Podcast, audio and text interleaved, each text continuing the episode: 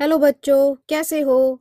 हर बार की तरह फिर एक नई कहानी आप सबके मनोरंजन के लिए लेकर आई हूँ, राजा और खटमल की कहानी।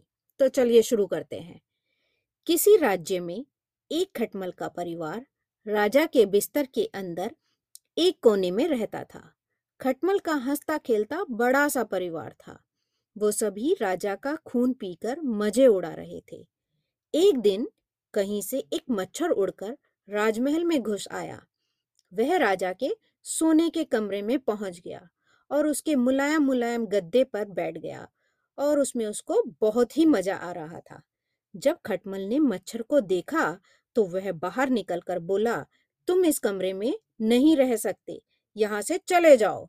तो मच्छर बोला, मैं तो सिर्फ़ एक यात्री हूँ, मैं सारी दुनिया में घूम चुका हूँ और मैं बहुत तरह के खून भी चख चुका हूँ, पर मैंने कभी भी किसी राजा का खून नहीं चखा। तो कृपया मुझे सिर्फ़ एक बार राजा का खून चख लेने दो। फिर मैं यहाँ से चला जाऊँगा। वह खटमल से प्रार्थना करने लगा। तो बच्चों, खटमल ने थोड़ा सोचा कि एक ही दिन की तो बात है, फिर तो यह चला ही जाएगा। तो उसने मच्छर को हाँ बोल दिया। उसने मच्छर से कहा, याद रहे कि तुम्हें राजा का खून उसके पैर की उंगलियों में से ही चखना है और वो भी राजा के सो जाने के बाद ही।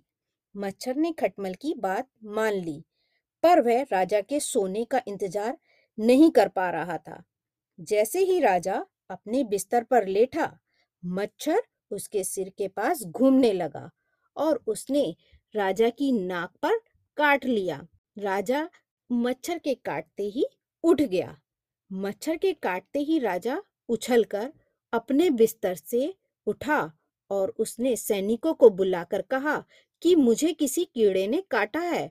तुम लोग मेरा बिस्तर साफ़ करो और देखो कि कोई कीड़ा बिस्तर में है क्या।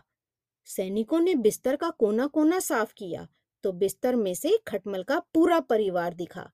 तो सैनिकों ने वो सारे खटमल मार दिए पर मच्छर जल्दी से उड़कर राजमहल से बाहर चला गया। तो बच्चों, मच्छर की जल्दबाजी की वजह से बेचारे खटमलों को भुगतना पड़ा। इस कहानी के मुश्किल शब्दों को मैं इंग्लिश में बताती मनोरंजन इंटरटेनमेंट खटमल, बैड बग्स, मच्छर, मॉस्किटो, राजा, किंग, परिवार, फैमिली, सैनिक, सोल्जर, बिस्तर बैड राज्य किंगडम, उंगलियाँ, फिंगर्स। तो चलिए बच्चों, मुझे लगता है कि आपको मेरी कहानी पसंद आ रही होंगी। जल्दी फिर मिलते हैं एक नई कहानी के साथ। नमस्ते।